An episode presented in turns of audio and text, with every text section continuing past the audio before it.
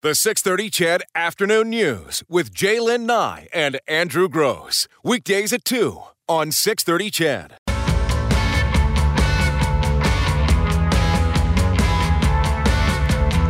At 2:34 on the 630 CHED Afternoon News, as we were talking about off the top of the show, Jasper National Park looking a lot different than it used to. It's once lush and green, trees dying and turning orange thanks to something called the mountain pine beetle. To explain what's going on, we're joined now by Jasper National Park Resource Conservation Manager David Argument. David, thanks for taking the time to talk with us. Oh, my pleasure. So I saw pictures of this about a week ago. Actually, Jaylen and I showed them to me. I assumed that it was, to be honest with you, I assumed that it had been fire retardant that had been dropped on the trees, or I really was trying to explain what I was looking at, but what was I looking at?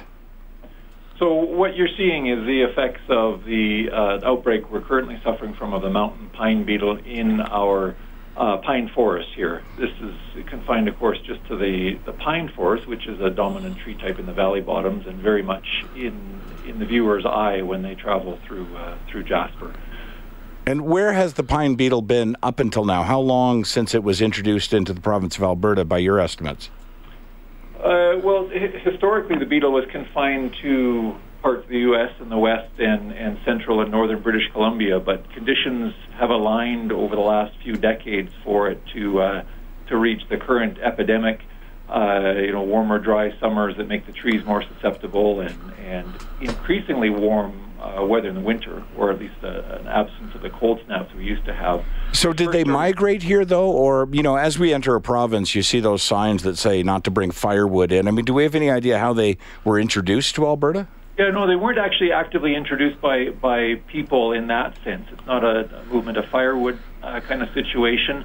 They crept across the divide from BC, starting from Robson Provincial Park into Jasper back in the very late 1990s. We first saw a few individual trees, and then as the outbreak in BC that some people may have heard about reached epidemic proportions, it jumped over in northern Alberta. It came down from the north from Grand Prairie and has been coming over greater numbers from the BC side via Robson Provincial Park here into Jasper. David, can you explain the process of how the mountain pine beetle causes this impact on the forest? Yep, sure. So typically, the beetle is an endemic North American insect, and when one beetle attacks a tree, the female will bore into the bark and start boring out a chamber under the bark and lay her eggs, and a male will follow her in, and then the larvae start to burrow under the bark around the tree, effectively girdling the tree or cutting off the nutrient and moisture flow up and down the tree trunk, which effectively kills the tree, and the needles will turn red as they lose that moisture and nutrient flow. Where there's epidemic proportions like this and we have multiple beetles attacking individual trees, that just the trees can't withstand that, and they fall very quickly to that. You mentioned a moment ago some of the ways that this beetle's stopped naturally, cold winters, that sort of thing. Those conditions haven't been relevant in Alberta the last couple of years, so I would assume that helped the spread of these. But is there a man-made way to stop these? Well, I would say the answer to that is no. This is a naturally occurring insect. It's reached epidemic proportions. There are measures that are being put in place in various jurisdictions to try to slow or control the spread. Jasper spent a fair bit of time and effort in the early 2000s removing individual infected trees, trying to stop the spread. But at this point, in a situation like we're facing in Jasper, there's no way that we can actually manage the spread of the beetle at this point. What we're focused on now is addressing the elevated fire risk that comes along with these dead forests. That's an interesting...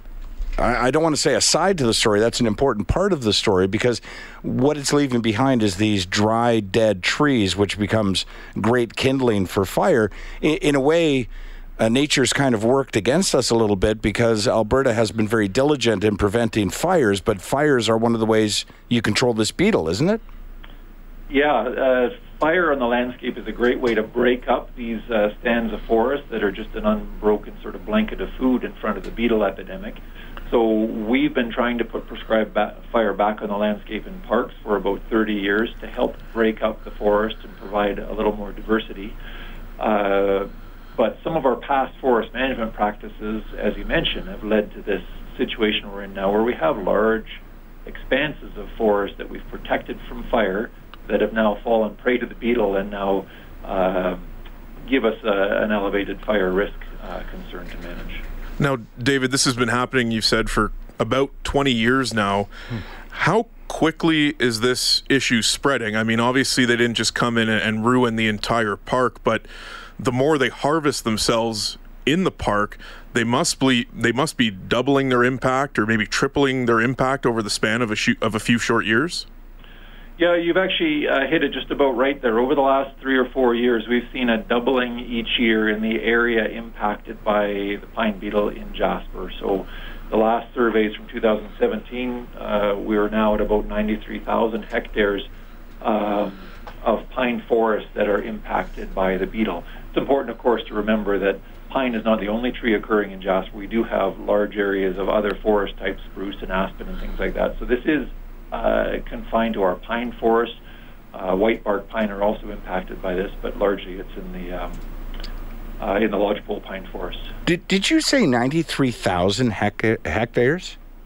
That's correct. That sounds alarming. That's correct. That's an alarmingly large number. How many are there total? Of pine-dominated forests in Jasper, we're at about 210,000 hectares, largely in the valley bottoms. But yeah, so we're almost at half of these pine-dominated stands. So David, if winter weather knocks them out, fires knock them out, but neither of those things have happened. As you said earlier, there's not really a man-made solution to this. I'm concerned. I mean, so are you working on a solution, or are we just going to lose the rest of those trees? Well, it's important also to recognize that not all pine trees are falling prey to this. Trees of around 40 to 60 years or older are particularly susceptible to this beetle. Trees in drought conditions, so in drier environments, become more susceptible. Some trees are naturally resistant. Younger trees are resistant and are surviving fine. So any of these stands where you see that red on the landscape, if you were to walk through there and walk through the understory, you would see surviving young trees that are just starting out, 2 to 4 meters tall in the understory, that will not fall prey to the beetle. So as we lose those adult trees, they will be replaced over time with a regenerating forest. Now, David, talking about the thousands and thousands of hectares, if a fire were to break out, what would the response be like, and what could the potential impact be? Well, let me talk. Yeah, I can talk a little bit about fire management in parks. I mean, we've been preparing and working on fire management in national parks since establishment. So we're going back 100 years. We've been very effective at putting out fires.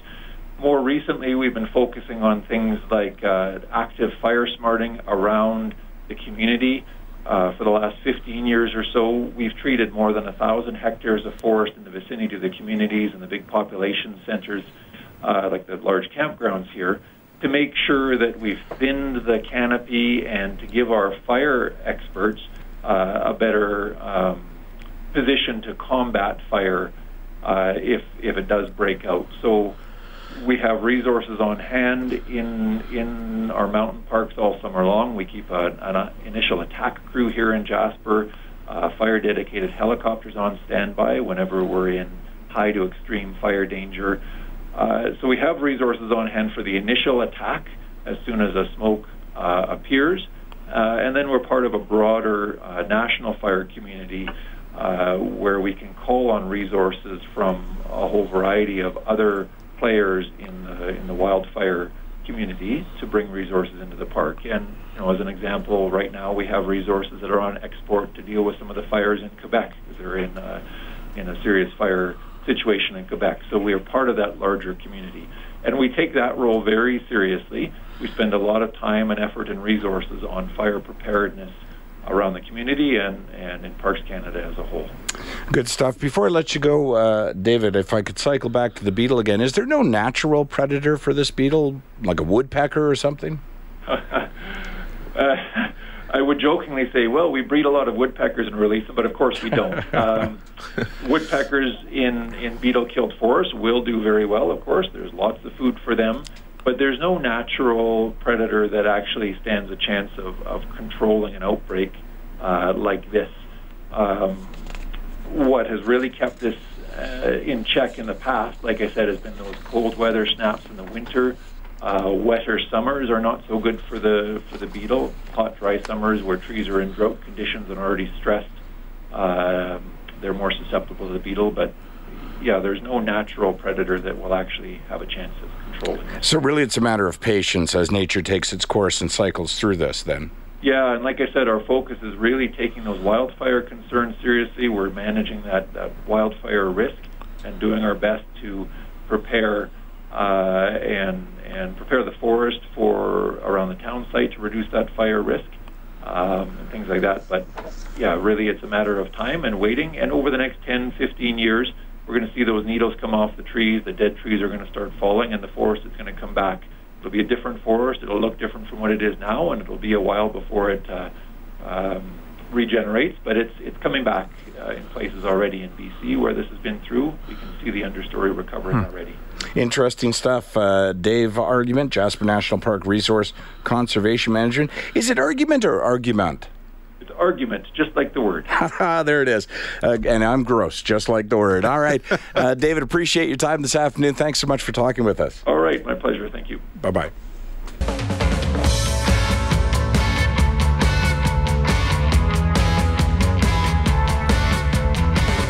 So listen to this, Brad. So we were talking to Dave Argument, the conservation officer in Jasper, about the pine beetle, right? Yep. And I asked him if there was, a natural enemy like a woodpecker, and, he laughed, and rightfully so, because when you introduce species, you create other problems. So listen to this problem. I dug through my papers to find it as he was talking. Have you heard about the rabbits in Canmore? I've read about it briefly. It is the craziest thing. It's a bit of an issue, eh? It's become a huge issue. So 10 years ago, the town of Canmore believed they had 2,000 feral rabbits, which, by the way, just sounds funny just to say that. Welcome to Canmore, yeah. Home of 2,000 feral rabbits. Yeah, and they believed that those rabbits were actually as a result of former pet owners who had let their rabbits go free, and then the rabbits multiplied like rabbits, and then 2,000 rabbits. So, and I bring it up for two reasons. One, because of the conversation we just had, and two, because whenever a council does anything, it's always kind of funny in hindsight to see what they did about it, right? Like we like to have fun. We poke fun at the city council here in Edmonton. So, I jump at the opportunity to put a spotlight on this. So the town of Canmore in 2012 started trapping and euthanizing the rabbits. So the nice way of saying killing them, right? And the reason they did that, because, I live on Rabbit Hill Road, or just off Rabbit Hill Road. I see rabbits all over the place, and I'm happy to see them. So you connect deeply with this story. I kind of do, because those are different rabbits, but still, I don't mean they're a different breed. But anyways, I like seeing the rabbits. It's just sort of a nice thing. And I know some residents of Canmore love the rabbits as well. They think it makes it a nice, fluffy, safe, happy place to live. The problem becomes, though, because they're in Canmore, that the rabbits become food for bears and cougars and that kind of thing, who then venture into town to hunt the rabbits. It's just, nature is a really interesting thing, right? And they're saying that, listen, the cost of putting down a bear or hunting a cougar far exceeds the cost of trapping 2,000 rabbits. So two problems with their plan. One is rabbits, again, breed like rabbits. So they believe they've caught 300 rabbits, but if you take the cost of the program for trapping and euthanizing the rabbits and divide it by the number of rabbits, it was $300 a bunny. How badly would we lose our minds in Edmonton? Oh, man. If they trapped and euthanized anybody's for $300 a bunny. I want to be at a town meeting in Canmore. I do as well. Because the town is apparently split in half. So you'll have one side, they eat my tulips. They're ruining my garden. They're bugging my pets. And then somebody else is, well, little Jimmy comes by all the time, and he loves playing with my son and my daughter. They enjoy him coming by. I'm sure and people are feeding them. And just the eruption, though, in that room, half the side, committed to ending this rabbit infestation, and the other half treating them as if it's like a pet, like the squirrel or the chipmunk that comes by in your backyard. That's right. Because Canmore people, for the most part, and I've spent many hours, days in Canmore, very... nature-oriented in Canmore. And that's why, all of the architecture in Canmore is sort of complementary to the nature around them. So I can see why a lot of people be like, no, I moved to Canmore to be with nature, not to track it down. And certainly not at $300 a bunny. Like I don't know what they're using, what kind of technology they're using at $300 a bunny. It's like CSI behind closed doors to track them down. Seriously, listen, I don't want to hurt bunnies, but if I wanted to, you could hire a guy for $300 a day to go around shooting bunnies. Oh, yeah. And he'd get more than one a day. Absolutely. Like, it just seems like, maybe they're not doing it the right way. And then the other problem is, it's hard to count the bunnies, right? It's hard to get a number. There's no census for bunnies. So they don't even know that they've reduced the population. They just know how many they caught. So they caught 1,300 bunnies. Maybe there's 2,000 more. Well, they don't know. Right. So they're recommending that they continue to hunt the bunnies because they're just seeing them all over the place. This would be a better story at Easter. Well, if you ever look up, I've fallen down a rabbit hole before on Wikipedia I didn't even mean to. I've looked at cities and their populations and GDPs and where they, or countries and how they originated and blah, blah, blah, blah, blah. But on the right side, it always says population. And I'm just picturing, Canmore, rabbit population. Wow. Undetermined. Who knows? Amount killed since 2012, 1,300. Unbelievable. I mentioned before we take a break for your news headlines, a couple of scams that are out there. This is not so much a well-thought-out scam, but one that... a local Edmonton sports memorabilia store owner wants you to know about.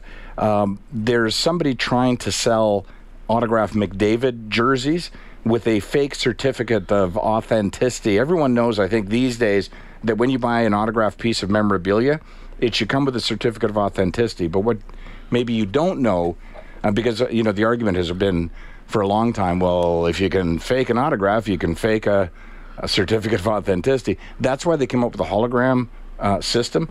So the certificate of authenticity should have a number which matches a hologram sticker which is on the jersey. So if those things are not present, or if the individual selling you the jersey is not able to produce those things, then it's a fake.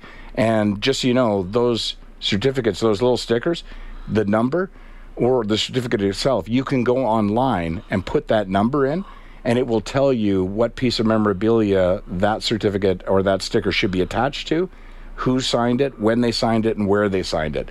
So that's another way to just verify that you're buying legitimate memorabilia, is ask for the certificate number.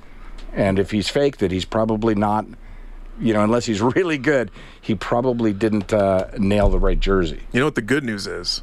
Is this is... not happening to anyone who happens to have a signed Eero Pakarinen jersey or a Laurent Brassois jersey. If you have one of those, it's the real deal. If you buy one of those, Brassois actually comes to your house and delivers it. So that's your authenticity right there. All right, we'll take a break for news headlines. In the next hour, we're going to talk to that St. Albert mom whose young boy Caleb lost his tricycle. The 630 CHED Afternoon News with Jay Lynn Nye and Andrew Gross. Weekdays at 2 on 630 CHED.